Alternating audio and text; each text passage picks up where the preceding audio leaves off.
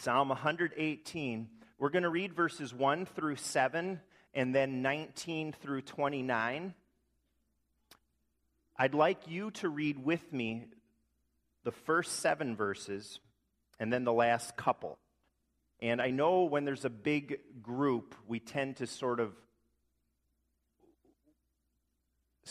let's say these words with pep and energy as much as possible with the big group. This is God's word. It's thanksgiving. Our hearts and our minds and bodies are, are warmed up from singing and worship. So let's say these words from God's word together, the first seven verses, and then I'll continue by myself.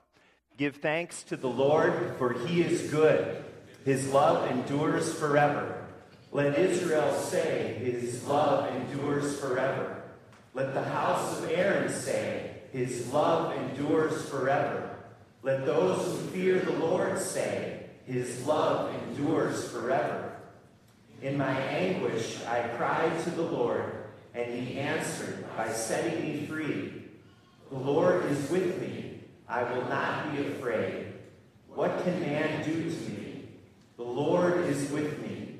He is my helper. I will look in triumph on my enemies. And then I'll continue with most of the rest of this and invite you at the very end. Open for me the gates of righteousness. I will enter in and give thanks to the Lord. This is the gate of the Lord through which the righteous may enter. I will give you thanks, for you answered me. You have become my salvation. The stone the builders rejected has become the capstone.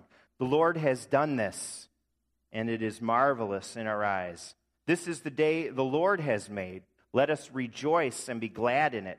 O Lord, save us. O Lord, grant us success. Blessed is he who comes in the name of the Lord. From the house of the Lord we bless you. The Lord is God, and he has made his light shine upon us with boughs in hand, join in the festal procession up to the horns of the altar. And then let's finish it together. You are my God, and I will give you thanks. You are my God, and I will exalt you. Give thanks to the Lord, for he is good. His love endures forever. Amen. That was incredible. Give thanks, says Psalm 118. And then it's full of reasons for thanksgiving. So, nothing too fancy this morning. We're going to see a bunch of reasons for thanksgiving that God's word in Psalm 118 gives us. One of the people I studied who really gave some helpful insight into this psalm was the great preacher Charles Spurgeon. He lived in England in the 1800s.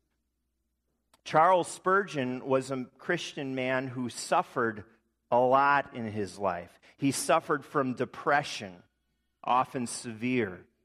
From age 35 on, he had severe gout regularly. And from then on, he was laid up for weeks and even months every year with various illnesses, including rheumatoid arthritis. And from then, from his mid to late 30s until his death at age 58, there was rarely a single moment that he was free of pain. On top of that, his wife Susanna became an invalid at age 33. And from then on, she only rarely could go to Spurgeon's worship services. Despite all of that, he's considered to be the greatest preacher of all time. And importantly for today, despite all that, he was still thankful. Why do I bring that up? Such a, a downer to hear about suffering on this glad day. I bring it up because some of us may have trouble being thankful today because of life situations, because of poor health, because of a struggling son or daughter or grandchild, because of concern about our nation, for any number of reasons. But though in this world we will have and do have trouble, Jesus Christ says, I have overcome the world. And the power of God's word can cut through all of the junk and reach our hearts and lift our hearts up to heaven. Psalm 118. Why do we give thanks? I might not quite reach 10,000 reasons like the title of the sermon and the song we like to sing, but there are a bunch here. First of all, give thanks because God is good.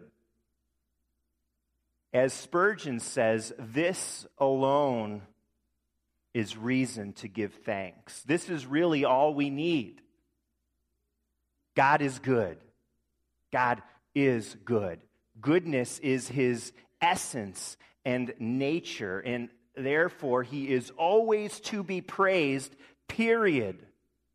Whether we're getting anything from him or not. In fact, our tendency to thank Him only when He does us good needs to be elevated so that we give Him thanks because He is good.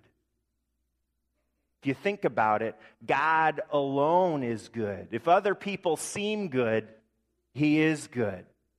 If other people are good to a certain extent, in a certain measure, God is good beyond measure. When people treat us poorly, and that happens, that should just make us give thanks all the more because it reminds us He's the only truly good one, anyway, in the world who exists. And when we're reminded of our sin and our shortcomings, how far we are from being good in ourselves, it should make us thank Him all the more because He is good. There are times in our lives when we question his goodness. But this guy, Spurgeon, who suffered so much, says, he says this when we question his goodness we must never tolerate even an instant of unbelief in our hearts as to the goodness of the Lord. Whatever else might be questionable in this world and in your life, this is absolutely certain what God's word tells us in Psalm 118 that God is good. Second, we give thanks because his love endures forever. And some Bibles, some translations have mercy here. Mercy is a big part of God's goodness, and that's pretty important because we're sinners who need his mercy. Angels can say God is good but angels don't need his mercy, so they can't have as much delight in his goodness as we can. Even nature can declare that God is good. The trees, the sun, the water, the stars all declare his handiwork. But creation can't feel his mercy because creation has never transgressed God's law. But for you and for me, deeply guilty, but graciously forgiven, we have reason to give thanks to him for his abundant mercy. Verse 2 says, Let Israel say. Israel was God's Old Testament people. God made a covenant with his people back in the Old Testament times. They broke their relationship with him and sinned again and again, and yet God did not reject them. And in fact, through them, he sent Jesus so that all who would believe would be saved and enjoy a relationship with God forever. Verses 2, 3, and 4 say, Let them now say in the original. It's not in our translation. Let them now say, His love endures forever.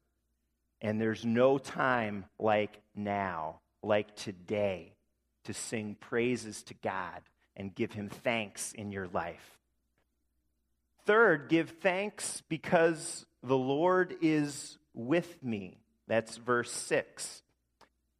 In my anguish, I will not be afraid. And the psalm writer seems to be at a point in his life where there was nothing left to do but cry out to the Lord. Anybody ever been there? Spurgeon says, You can be sure that your prayers of distress and anguish, because they come straight from our hearts, they go right up into the heart of God when you pray them.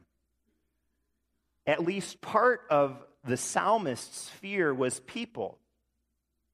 And sometimes people can be against us in this life.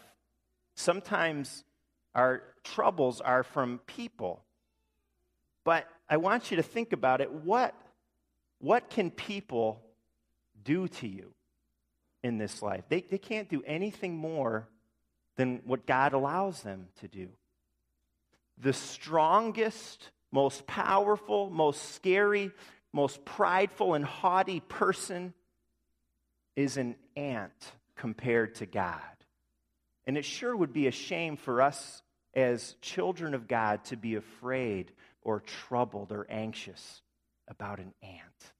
we've got God. Because God is with you, you can give thanks today. A fourth reason to give thanks is because the gates of righteousness are open. That's over in verse 19. Open to me the gates of righteousness. And that refers to the Old Testament temple entrance. And that was meant for God's people to go in and then sacrifice sacrifices of righteousness. The gates were the avenue to the place where people in Old Testament times were made right with God. That's what those sacrifices were about, pointing to God's forgiveness and his acceptance. Those gates were especially for the Israelites then, but in Jesus, the gates of righteousness have been thrown open wide. So there is access to God and his grace for people like us now. And may we say with the psalmist here, I will enter into those gates and meet with the Lord. Verse 21 and 28 is something pretty cool. I can give thanks because the Lord is my God. The Lord is my God. I will give you thanks, for you answered me. You are my God. It gets very personal there, and it wasn't anywhere else in the psalm. So, all this talk in the Bible, this talk that Christians have and believers about God, the goodness of God, a relationship with His God, His mercy, His love, and acceptance. You got to know this morning, it's not just out there. It's not just for other people, this type of life. God's goodness, God's mercy, all of it, it's for me, the psalmist knows and he's figured out. He knows God's presence personally in his life. And you can know that today too. You can have a relationship with the Lord of the universe. Give thanks for that today. You've got a friend who's closer than a brother in God. Sixth, we can give thanks because Christ is the cornerstone. That's from verse 22. The stone the builders rejected has become the capstone. This psalm is probably written by King David, and he had been rejected by the people in authority. But God lifted him up. King Saul tried to kill David. But then what did God do? God placed David on Saul's throne. And the same is true with Jesus. Everyone rejected him. He went to the cross. But then God raised him from the dead and he exalted him to the highest place. It says the stone the builders rejected. You know, the builders still reject Jesus today. The philosophers, our politicians, seemingly, the cultural elite. And sometimes it feels like so many reject him. People don't seem to know what to build their lives on. They're floundering, they've got weak foundations for living. You got to know this morning that the way to success the way to thanksgiving in your life is to build your life on the cornerstone. Build your thinking on Him. Build your homes on Him. We have to build our nation on Him. Build your dreams and hopes on Him. Build your finances on Him. Build up your children in faith on Him. Christ is the capstone, He's the only sure foundation. Give thanks today that we've got a sure foundation in the midst of this changing world for us, for our families, that will last for all our lives and be a sure thing on into eternity. Seventh, give thanks because the Lord has done this. Verse 23 The Lord has done this. Even the tiniest specks of faith in this world, every single one comes from God. Every church that gathers for worship, from Faith CRC here in Elmhurst to house churches in China, each one exists due to a power from above. Though sometimes we get discouraged when we look around us. We get discouraged when we see people rejecting Jesus, walking away from the church, even. The fact is, the Lord is accomplishing his plan, his work, his mission. The end of that verse says, and it's marvelous in our eyes. We see his work. God's work and what he's doing, it's not just in our thoughts, it's not just in our hopes for the future, it's not just in our prayers, it's not just wishful thinking. The astonishing work of the Lord is before our eyes. Jesus reigns, his power is made known. He sees you through every hard time. He builds his church and he keeps it strong. His word and his spirit come and transform lives.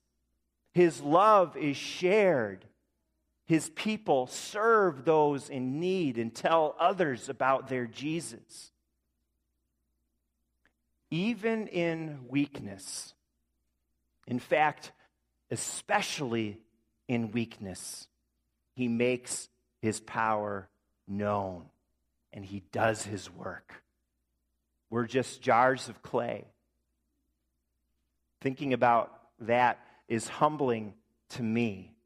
I can say in my life, when I look at my life and my family, I look at the church, I look at this church, which you're a pretty big part of my life, you know, part of what I'm about. What I say when I see it all is this the Lord has done this. The Lord. May we all be opening our eyes, seeing our blessings, spiritual, material, all of it, and say, The Lord has done this, and it's marvelous in my eyes, and give Him thanks.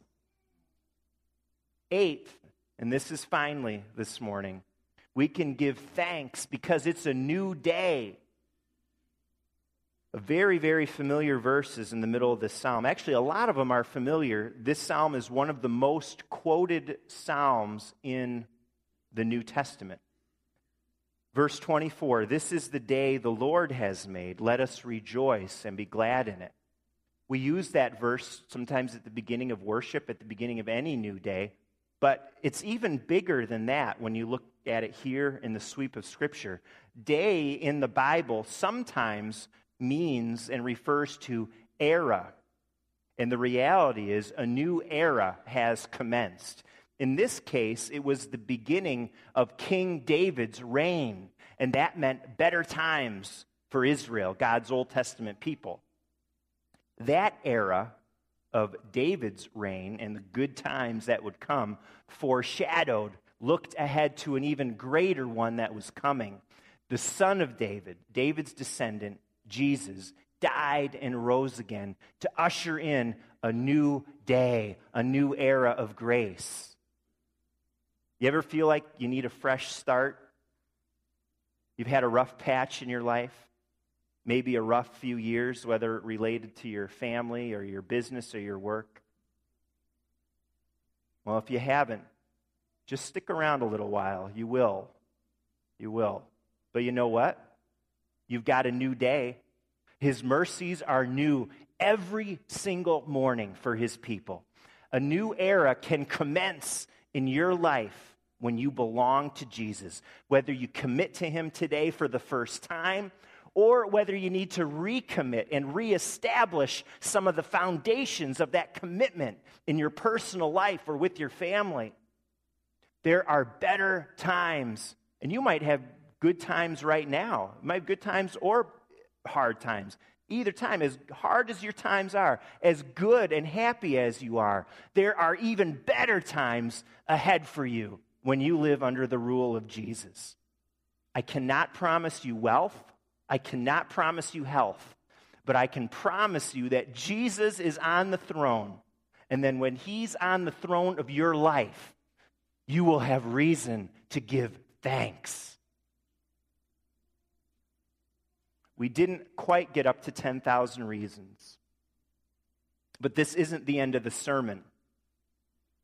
I want each one of you to go out today and complete the message, giving thousands of more reasons for thanksgiving. Speak the thanks, show the thanks, live the thanks. Can we complete this sermon together in our lives every day? do it, okay?